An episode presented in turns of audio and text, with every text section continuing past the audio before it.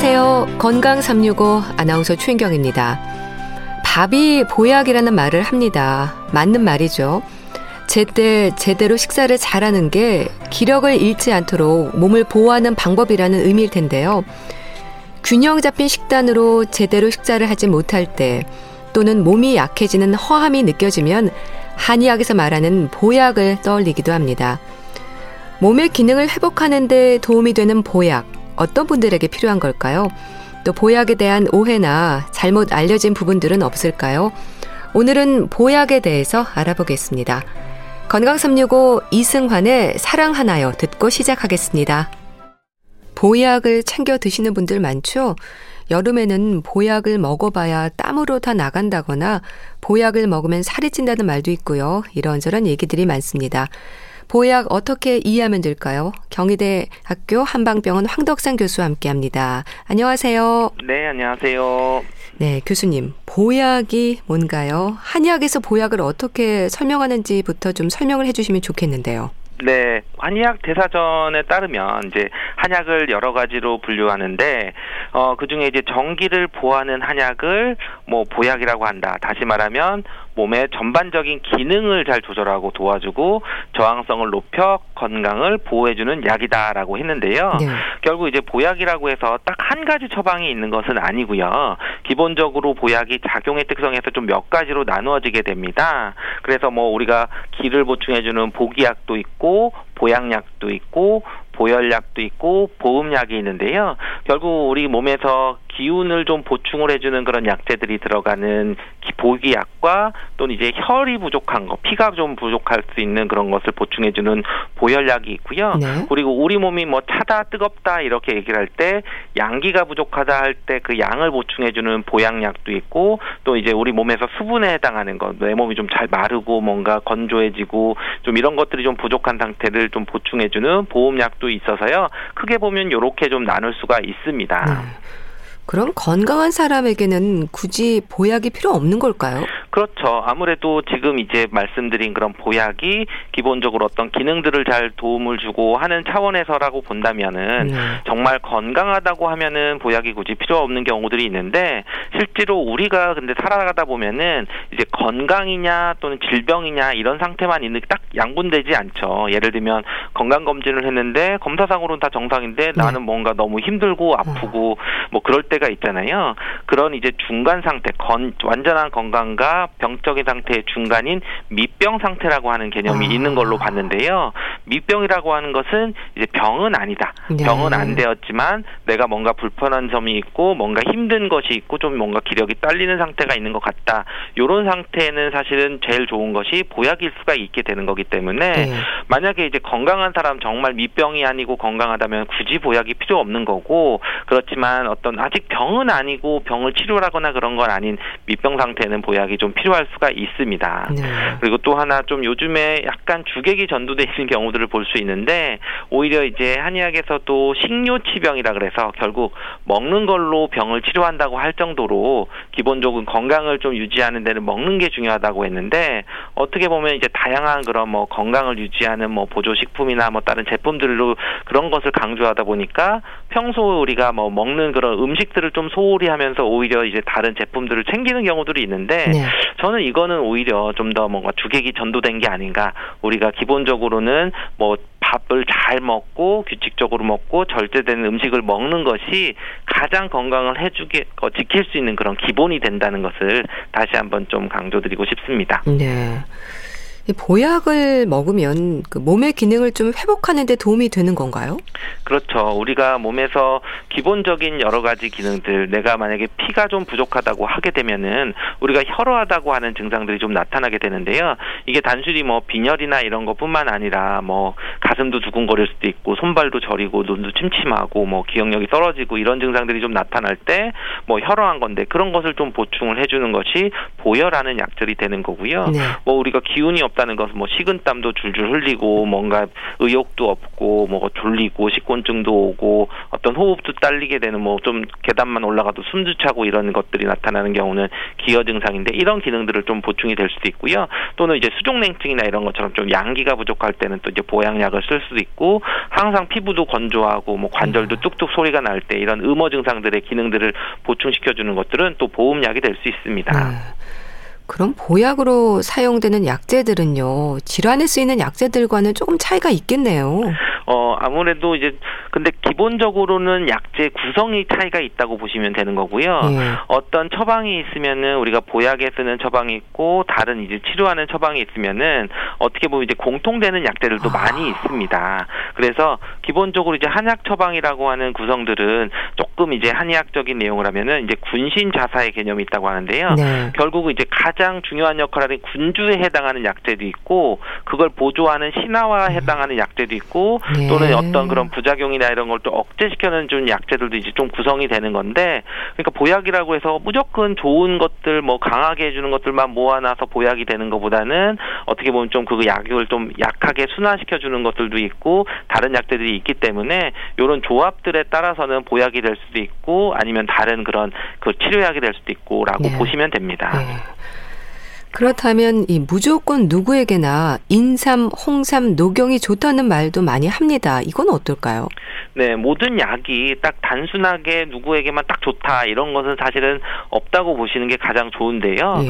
우리가 이제 흔하게 이제 인삼, 홍삼, 녹용이 우리가 아, 보하는 게 가장 강하기 때문에 그 보기 시켜주는 약, 기운을 어, 올려주는 것 중에 대표적이 뭐 인삼, 홍삼이 되는 거고 또 우리가 보혈시켜주는 약의 대표적인 것이 또 이제 녹용이 되는 거기 때문에 대표성이 있는 것들 아까 좀 전에 말씀드린 약에 해당하면 이제 군에 해당하는 이제 군주에 해당한 약재로 뜨는 거지만 또 이런 것이 항상 누구에게나 좋다 그렇게는 말할 수 없는 것이요. 네.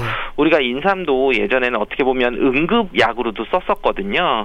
그만큼 기운이 없고 정말 탈진할 때에는 응급약처럼 강한 약으로 썼기 때문에 그 강한 만큼 또 부작용이 또 올수 아. 있고 또는 이걸 장복하게 될 때는 또 그에 해당하는 또 문제들이 생길 수가 있기 때문에 네. 모든 약은 과유불급일 수도 있다. 너무 넘치면 네. 또 미치지 못하는 거, 저, 그, 오히려 안 먹는 것만 갖지 못하다 이런 것처럼 기본적으로 너무 넘치거나 또 하는 것들이 좀, 어, 조심하셔야 됩니다. 네. 그 적당히 드셔야겠네요. 적당히, 네, 그렇죠.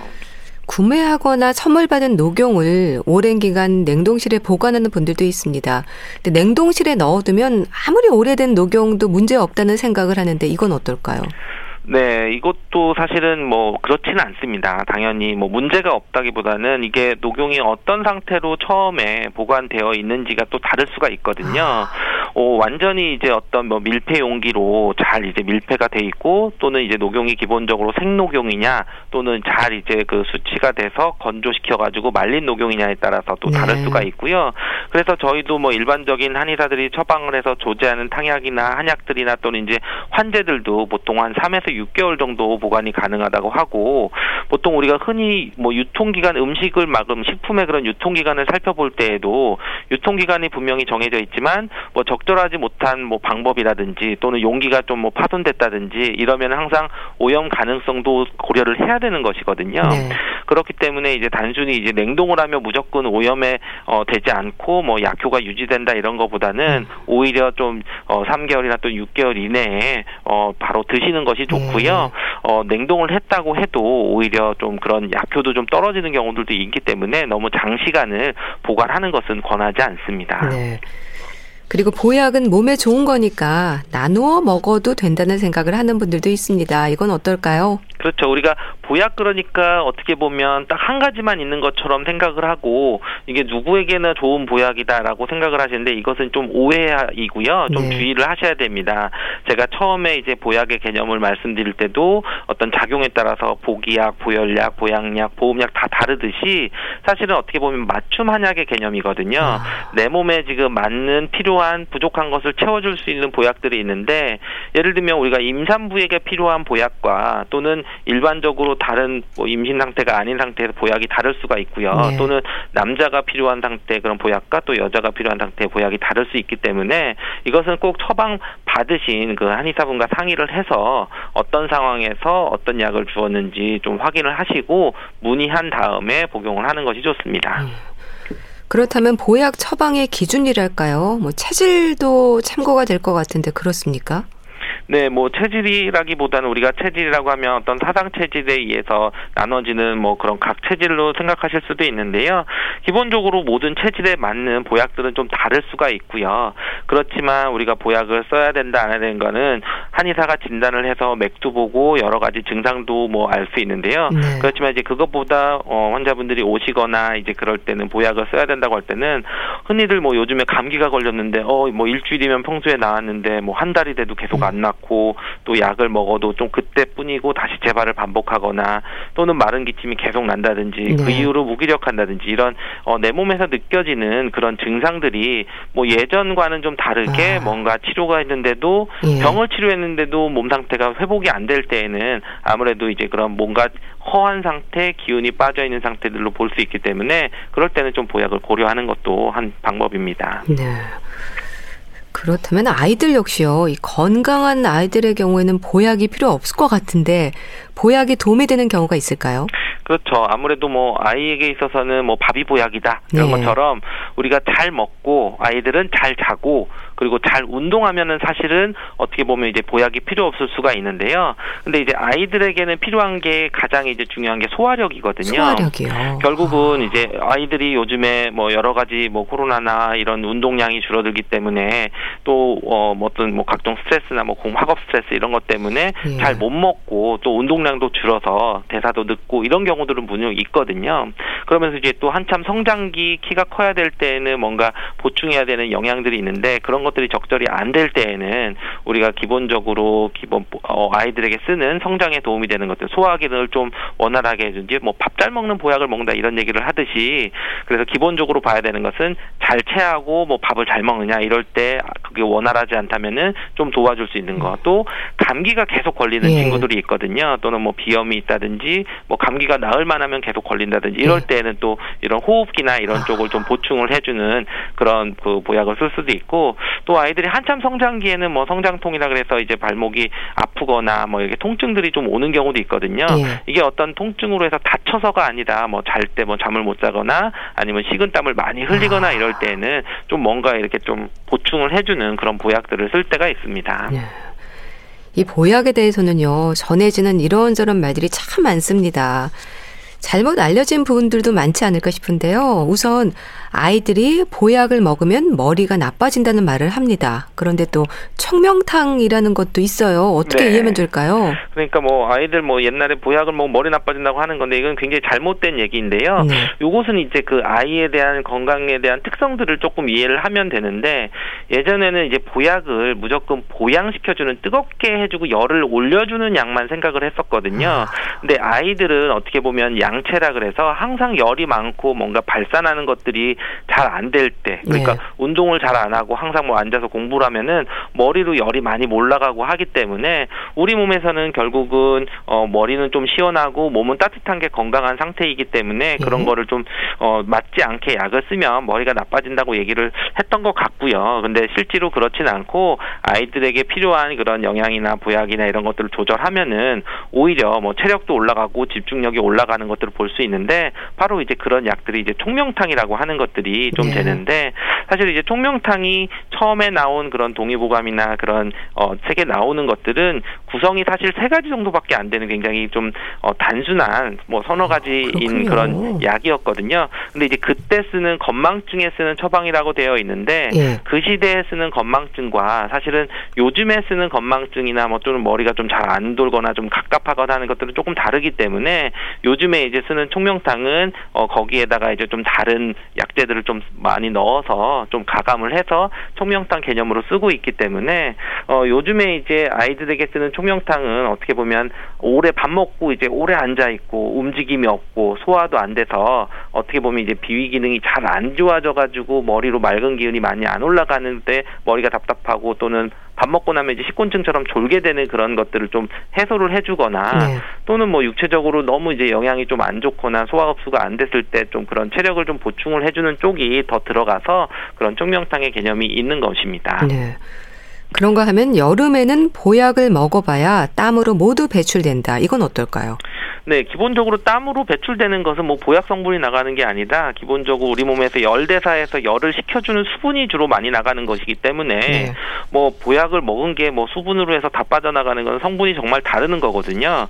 결국은 우리 몸에서는 이제 보약의 여름철에는 오히려 땀을 많이 흘리는 것은 기허로 봐서 또 여름철에 쓸 수 있는 보약들이 있는 거거든요. 그래서 여름에 땀이 많이 뭐 많이 흘리고 원기가 부족할 때는 우리가 삼계탕을 먹을 때 뭐 인삼도 넣고 황기도 넣고 하는 것처럼 그럴 때 쓰이는 원기를 보충해주는 보약은 필요하고 그때는 오히려 조금 어, 겨울에 먹는 보약과는 다른 네. 성분의 그런 보약이 있다는 것을 말씀드리고 싶습니다. 네.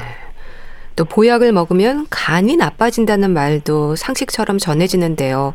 근데 이거는 경우에 따라서 조심할 필요가 있긴 하죠.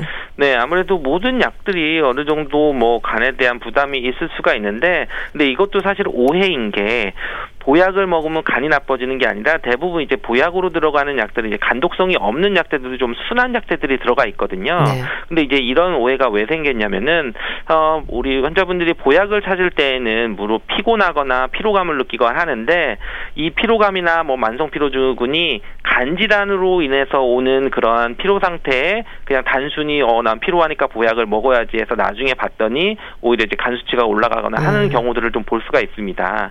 기본적으로 이제 한약을 썼을 때 뭐 관찰을 해보면은 한약 자체를 먹어서 있는 그 자체 뭐 독성이 있다기보다는 특이한 반응들이 있는 경우들, 그러니까 개인의 어떤 차이나 뭐 또는 기존에 뭐 간질환이 있었던 경우들은 모든 약을 다 조심을 하셔야 되는 거기 때문에 네. 오히려 이제 뭐 보약을 찾아야 되는 상황에서 간질환 여부 있는 거를 확인을 하시고 그렇게 드신다고 하면은 뭐 한약 자체로 인해서 간이 나빠진다고 하는 것은 굉장히 드문 경우라고 볼 수 있습니다. 네. 또 보약으로 찐 살은 빠지지도 않는다는 건 어떨까요? 그러니까 보약을 먹으면 살이 찌는 건 맞는 건가요? 네, 아, 이것도 뭐 흔히 오해를 많이 하시는 부분이라고 볼 수 있는데요. 어, 우리가 보약을 왜 찾느냐 할 때 우리가 아이들을 보통 먹었을 때 어릴 때 먹었던 뭐 보약이 살이 쪘다 그러는데 네. 아이들 보약에서는 대부분 이제 소화를 좀 촉진시켜주고 좀 잘 먹게 해주는 그런 것들이 들어가 있는데 그 기본 자체 보약 자체의 열량은 별로 안 하게 되는 거 별로 높진 않습니다. 그렇기 때문에 뭐 한약으로 뛰는 것보다는 이제 식욕이 좀 좋아지고 소화도 잘 되다 보니까 식사량이 늘어나는 거죠. 아무래도 이제 그러다 보니까 좀 어, 운동량이 좀 같이 늘어나지 않을 때에는 좀 살이 찌는 것처럼 느낄 수 있는데요. 네. 결국 뭐 요즘에는 뭐 다이어트 하는 한약도 있고 뭐 여러 가지 그런 어, 한약에 대해서 살을 빼는 방법도 있기 때문에 오히려 뭐 한약을 먹거나 보약을 먹고 꼭 살이 찐다 이런 것은 뭐 모든 경우에 해당하는 것은 아니라고 봅니다. 네. 보약을 먹는 동안 또 물을 먹으면 흰머리를 만든다는 말은 진료실에서도 많이 듣지 않으세요? 네, 그렇죠. 뭐 요즘에는 어, 좀 많이 줄어들긴 했지만 뭐 예전에는 그런 얘기들이 많이 있었죠. 그래서 뭐 약을 먹을 때 어떤 음식을 먹으면 안 된다. 뭐 돼지고기, 닭고기, 뭐 밀가루, 녹두를 꼭 피해야 되면 되는 것은 아니냐. 뭐 금기 사항으로 꼭 확인을 하게 되는데요. 어, 뭐 저도 뭐 약을 많이 먹어보지만 보통 이제 숙지황이 들어가 있으면 이게 그 우리가 무에 해당한 나복저와 서로 좀 어, 약효의 감소성이 있을 수 있다고 해서 좀 주의를 하라고 얘기는 하지만 어, 꼭 뭐 보약을 먹는 동안 숙지향이 들어가 있는 어, 보약을 먹는 동안 무를 먹는다가 머리가 흰머리가 나진 않더라고요. 그래서 네. 이것은 이제 뭐 오해인 거고 하지만 이제 그런 뭐 약의 그런 성질이 있어서 뭐 만약에 그런 보양약 따뜻하게 해주는 약을 먹으면서 차가운 성질에 되는 음식을 같이 먹으면은 오히려 약효가 좀 저하되거나 또는 뭐 소화 장애를 좀 유발할 수도 있기 때문에 어떤 주의하는 정도이고 또 내가 약을 먹으면서 만약에 반응이 있으면은 그것 때문에 좀 음식을 조절하거나 해야 되는 거지 절대적으로 이거 무조건 먹으면 안 돼. 뭐 또는 나는 물을 먹어야 되기 때문에 뭐 보약을 먹을 수 없어. 뭐 이런 식으로 네. 하는 것은 좀 과한 오해입니다. 네. 그럼 보약을 먹을 때 좀 조심해야 할 음식이 어떤 게 있을까요? 예를 들어서? 어, 기본적으로 이제 보약이라고 하는 것은 우리가 어, 어, 들어가는 녹용이 들어가거나 뭐 다른 약간 소화가 좀 잘 안 되는 그런 부분들이 좀 있거든요. 네. 그렇기 때문에 저는 그냥 어, 소화가 잘 되는 음식들 드시는 게 좋습니다. 음. 물론 이제 사람마다 내가 특별하게 어떤 음식을 먹으면은 좀 예민하게 소화가 안 되는 음식들이 있는데 흔히들 뭐 기름진 음식을 좀좀 어, 좀 피하는 것들이 좋고 네. 그리고 또 이제 뭐 보약을 드실 때는 좀 어느 정도 소화가 된 다음에 그 다음에 이제 그런 약을 드시거나 그리고 좀 따뜻하게 좀 데워서 좀 먹는 것이 오히려 이런 소화 흡수를 조금 더 도와줄 수 있기 때문에 특정 음식을 뭐 감가하기보다는 내가 소화력에 문제가 없는 음식으로 좀 드시면서 시간 차이를 두고 따뜻하게 데워서 그런 보약을 드시는 것이 좋습니다. 어. 이 보약을 반드시 따뜻하게 먹어야 한다는 게 약간 소화 흡수력을 높이기 위해서 그런 거네요. 그렇다면은 그렇죠. 아무래도 우리가 뭐 녹용이 들어간 한약들을 달여 가지고 이제 보면은 냉장 보관하다가 꺼내 보면은 예. 약간의 이렇게 젤리처럼 이렇게 좀 굳어 있는 경우들도 볼 수도 있고 아. 좀 뭔가 이게 떠 있는 것처럼 볼 수도 있거든요. 그런 것들이 이제 약재 자체를 이제 직접 끓여서 거기에서 이제 나오는 그런 성분들이 뭐 전분 성분들이 있을 수도 있고 또는 이제 그런 그 약간의 그런 젤리처럼 응고되는 부분들이 좀 있어. 있어서 그런 것도 이제 바로 먹는 것보다는 좀 따뜻하게 좀 데워서 먹을 때는 훨씬 우리 몸에서 소화 흡수가 좀 잘 되기 때문에 그런 것들은 좀 어, 주의하시는 게 좋습니다. 네. 또 보약으로 체질을 바꿀 수 있다는 말도 합니다. 글쎄 어떨까요? 체질은 타고나는 거 아닐까 싶 기도 한데요. 그렇죠. 우리가 흔히 말하는 사상 체질은 타고나기 때문에 그것을 바꿀 수 있는 것은 아니고요. 하지만 어, 체질 변경이라기보다는 체질 개선이라고는 저 표현을 하고 싶은데요. 결국 이제 보약이라는 게 내가 부족한 부분을 채워주는 거고 약한 부분을 보강해주는 개념이기 때문에 내가 소화력이 약한 사람은 소화력을 좀 올려주는 거, 내가 네. 기운이 좀 부족한 사람은 기운이 올려주는 거기 때문에 그게 체질이 바뀌었다기보다는 체질이 개선되는 좋은 쪽으로 개선되는 방향이 보약을 적절하게 쓰는 그런 효과라고 볼 수 있습니다. 네. 그렇다고 또 보약을 너무 자주 드셔도 안 되는 거 아닐까 싶기도 한데 어떨까요?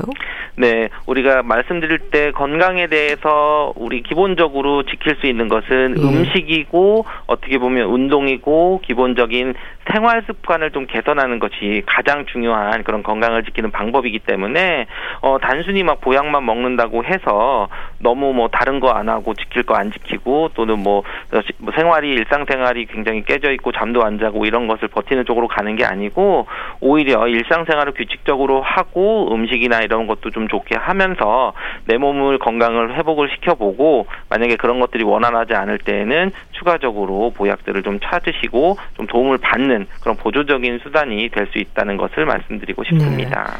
네. 그렇게 보약에 너무 의존하는 것도 좋은 생각은 아닐 것 같기도 한데 네. 보약을 드실 때 주의할 점이 있다면 좀 알려주세요. 어, 기본적으로 이 보약을 찾게 되는 원인들, 내가 피로함이 있다든지, 내가 어떤 통증이 있다든지, 아픈 게 있다고 하면은, 혹시 이게 다른 질환 때문에 생긴 것은 아닌지, 뭐 간질환이 있기 때문에 내가 이렇게 피곤한 건 아닌지 이걸 먼저 꼭 확인을 하시고 검사를 하시거나 진료를 받으셔서 내가 그러한 것들이 치료가 상황이 안 되거나 어떤 검사상으로 다 정상이 되어 있는데 네. 어 내가 뭔가 약해져서 좀 오는 거구나 했을 때 또 정확한 한의사의 진단을 받고 보약이라 그래서 모두 똑같은 보약은 아니기 때문에 내 몸에 맞는 그런 진료를 받으시고 맞춤 보약이라는 개념으로 복용하시는 것을 좋습니다. 네. 그 음식이 가장 중요 중요하다는 말씀을 하셨는데 보약 역시 보조적인 의미로 이제 받아들여야 한다는 말씀을 기억해야 될 것 같은데요.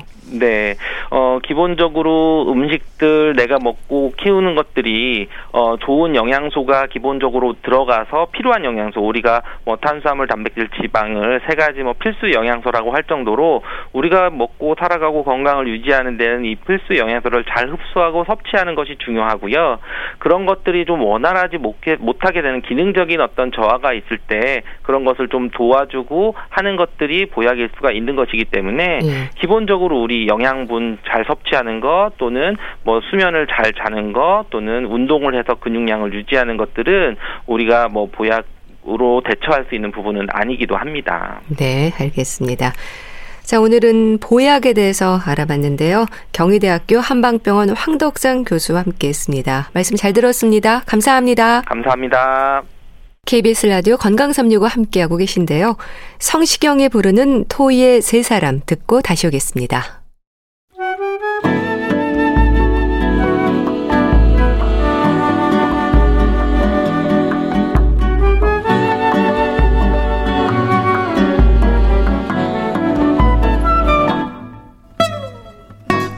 건강한 하루의 시작.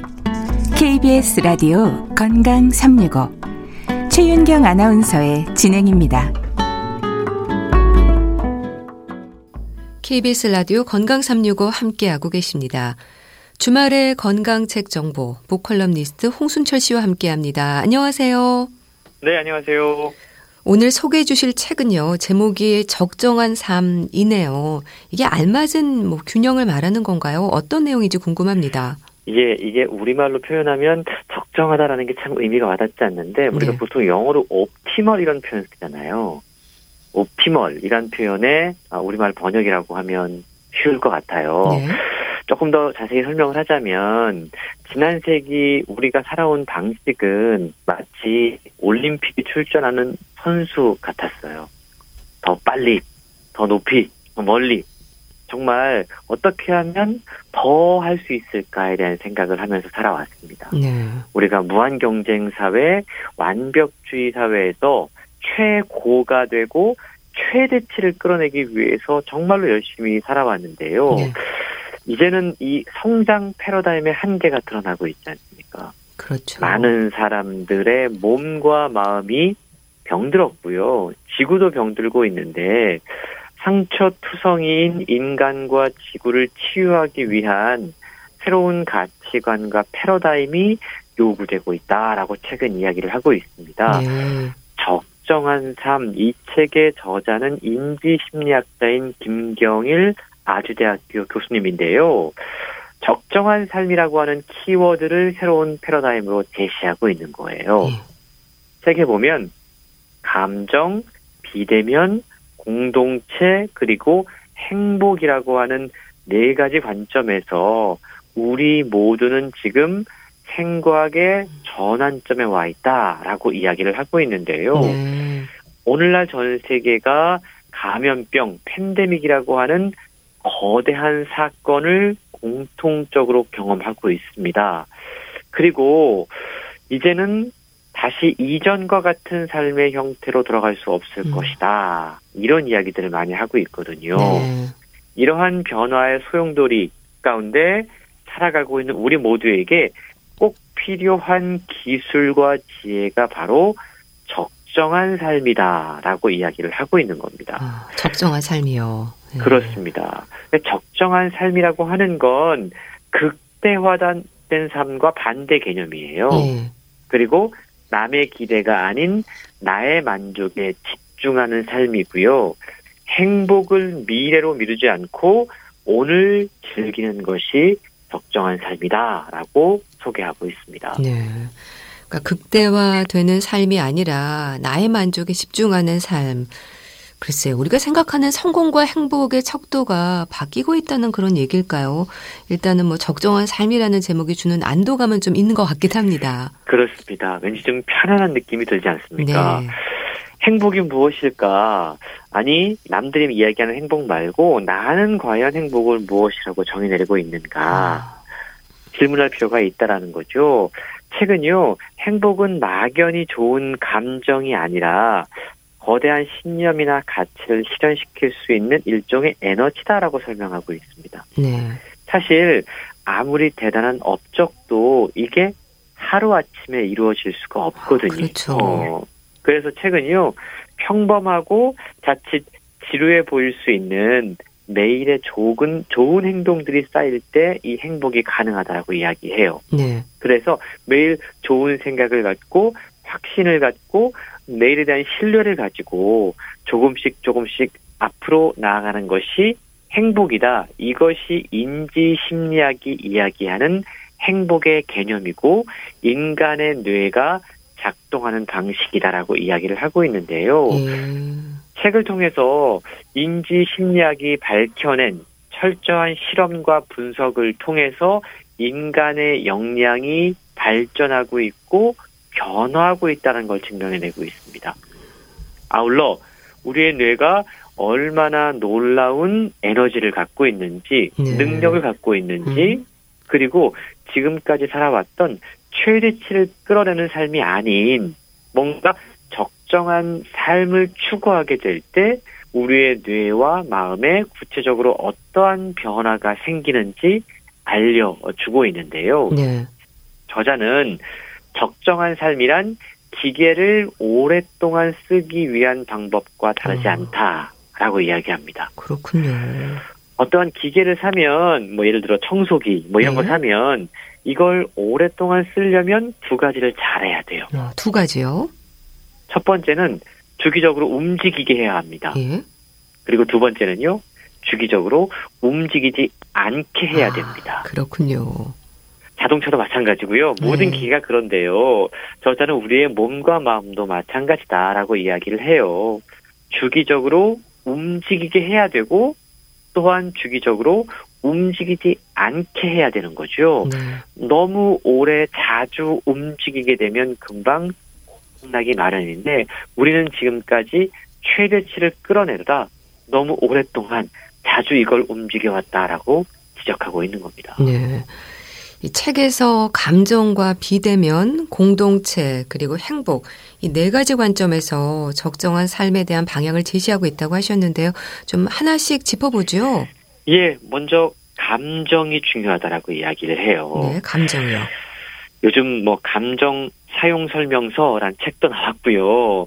이 감정을 관리하는 게 얼마나 중요한지 참 실감하는 시대인데 적정한 삶을 위해서 우리는 감정에 솔직해질 필요가 있다라고 이야기해요. 네.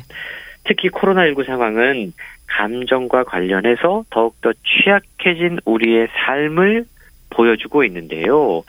최근 특히 분노라는 감정에 집중하고 있습니다. 분노요. 분노가 언제 발생할까요? 예. 여러 가지로 분노가 생길 때가 있는데 예. 저자는 종종 예측과 현실이 빗나갔을 때 분노가 생긴다라고 이야기합니다. 그래서 분노를 조금 통제하기 어려운 측면이 있는데요. 우리가 최초에 어떤 미래를 예측을 해요. 네. 그런데 시간이 흘러서 자신의 예측이 틀렸다라는 걸 발견합니다. 바로 그 지점이 분노가 시작되는 곳인데요. 그러니까 감정이 발현된 시점은 현재인데 네. 우리가 예측의 시점은 과거잖아요. 아, 그렇죠. 그러다 보니까 다른 감정에 비해서 이 분노는 시차 때문에 통제하기 어려운 측면이 있다라고 이야기합니다. 네. 많은 분들이 읽었던 청소년 소설 아몬드란 작품을 보면 아몬드요. 예. 예 감정을 느끼는데 어려움을 겪는 독특한 캐릭터 윤재가 등장을 하거든요. 예. 근데 이 주인공 윤재는 다른 사람의 말과 행동의 이면을 읽어내지 못하고 공포도 분노도 잘 느끼지 못합니다. 음. 그런데 이 윤재는요 소설 속에만 존재하는 게 아니라고 그래요. 네. 최근 우리 사회에서 소시오패스 관련 범죄가 증가하고 있습니다. 이게 정신관적으로 상당히 심각한 문제들을 유발하고 있는데요. 소시오패스라고 하는 건 반사회적 인격 장애입니다. 네. 아무런 자각이 없이 범죄를 일으키는 사이코패스와 다르다고 그래요. 아. 근데 왜 요즘 이렇게 소시오패스가 늘어나고 있는가 하면 네. 감정을 드러내지 않아야 오히려 유리한 사회에 지금 우리가 살고 있어요. 그리고 지나치게 합리적이고 조금은 좀 교활한 것이 능력으로 여겨지는 사회에 또한 우리가 살고 있습니다. 그리고 과정보다는 결과를 중요하게 여기고 필요하다면 사람을 이용하는 것을 추구하는 사회에 살고 있어요. 저자는 이러한 지금 우리 사회의 모습을 소시오패스형 사회다라고 지적하고 있는데요. 네. 이런 가운데 소시오패스 범죄의 증가가 당연한지도 모른다라는 거죠. 음. 이 모든 것이 감정이 병들었기 때문에 감정을 제대로 표현하지 못하기 때문에 발생하는 문제다라고 지적하고 있는 겁니다. 네. 자, 감정 부분을 짚어봤고요. 적정한 삶을 위한 점검 두 번째 키워드는 비대면입니다. 아, 이 비대면 정말 우리 삶에 커다란 변화를 만들어내고 있죠. 그렇습니다. 이 비대면은 첫 번째 적정한 삶을 위해 필요한 조건인 감정과도 상당히 깊은 상관관계를 갖고 있어요. 비대면 때문에 감정 조절이 더욱더 어려운 상황에 처하게 되는데요. 네. 또한 우리는 비대면이라는 이유 때문에 상대의 진심을 파악하는 것도 점점 더 어려워지고 있습니다. 마스크 뒤에 그 사람의 진실을 알아차리기 힘든 시대거든요. 맞아요. 이게 상대를 이해하려면 예. 표정을 좀 봐야 되는데 아, 표정을 볼 수가 없죠.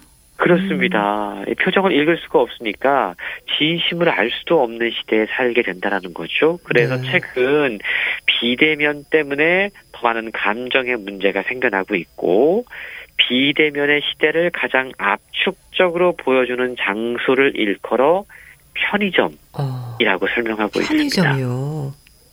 우리가 예전에 어떤 물건 사러 동네 슈퍼를 가던가 예. 아니면 심지어 대형 마트를 가더라도 뭔가 좀 시끌벅적하고 서로 간에 소통 같은 것들이 있었잖아요. 예. 뭐 이거 이거 드셔 드셔보세요 음, 해가지고 네. 막 뭐도 먹어보고 근데 편의점이라고 하는 단어는 멋지긴 해요. 이 편이라는 단어처럼 사실 그런데 정이 싹틀 어, 필요가 없다라는 거예요. 그렇네요.